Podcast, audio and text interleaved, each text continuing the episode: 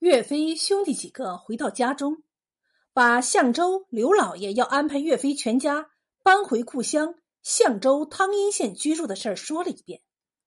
岳母非常高兴，就与众员外去道别。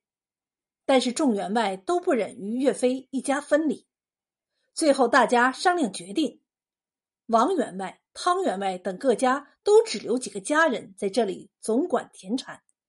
其余的东西全部收拾带走，一起到汤阴县去居住。第二天，岳飞到县衙去见李春，说了准备回乡的事。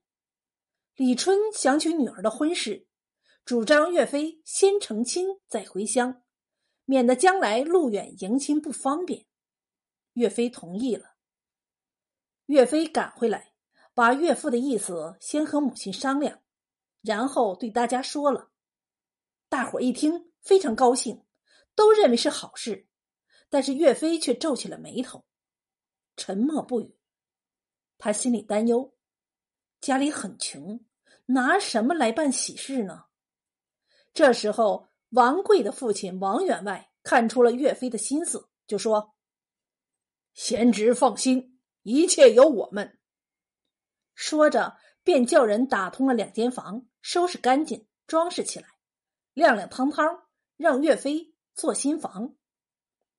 过了一天，李县官准备好多好多嫁妆，叫了家人，乘两顶大轿，一路吹吹打打，将李小姐送了过来，与岳飞拜了天地。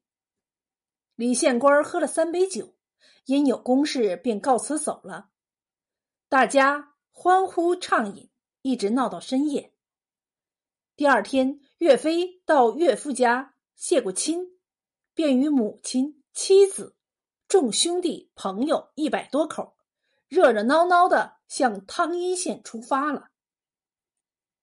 走了两天，大家来到一个叫野猫村的地方，眼看着天渐渐黑下来，大伙儿只好在一座土地庙过夜。岳飞放心不下大家的安全，叫汤怀、张显两个在庙后把守，叫王贵在左门把守，又叫牛皋在右门把守，自己则把土地庙的两扇大门关好，并用石香炉顶住。岳飞坐在门槛上，抬头望望星空。快到二更了，忽然听到外面人喊马叫。只见一片火光，岳飞一惊，从破门的门缝往外一看，为首的一个强盗正是相州节度使衙门被革职的中军洪仙。原来洪仙怀恨在心，打听到岳飞要回相州故乡，就纠集了一帮人前来报仇。大家被吵闹声惊醒，岳飞连忙跑出去。准备应战，牛皋和王贵也出来助战。只见洪仙杀气冲冲，手提三股托天叉抵住牛皋。洪仙的儿子洪文、洪武举起方戟向王贵刺来。岳飞怕牛皋和王贵遭到暗算，带着汤怀和张显来接应，与强盗们交战起来。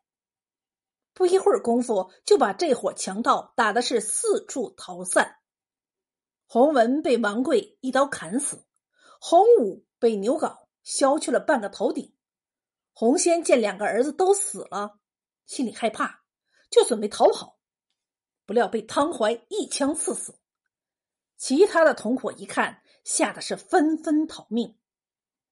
兄弟几个正要去追，被岳飞拦住。这时候天还没亮，大家便把那些尸体堆在一块空地上。放把火烧了。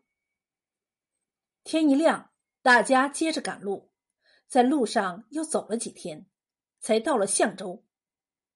找了旅店先住下。过了一夜，兄弟五个便去拜见徐县官。这时候，徐县官早已查明了岳家原来的祖业和地产，加上都院刘老爷已经拨银子过来。所以，徐县官已经收拾好了房子，让岳飞他们进去居住。隔了几天，兄弟几个又去拜谢都院刘老爷。刘老爷听说他们明天就要去京城汴京考试，又送了些银两给他们，并写了封信给留守宗大人，请宗大人照应一下岳飞几个考试的事。岳飞等再三拜谢，告辞回来。第二天，大家忙收拾好行装，辞别家人，一行五人往京城而去。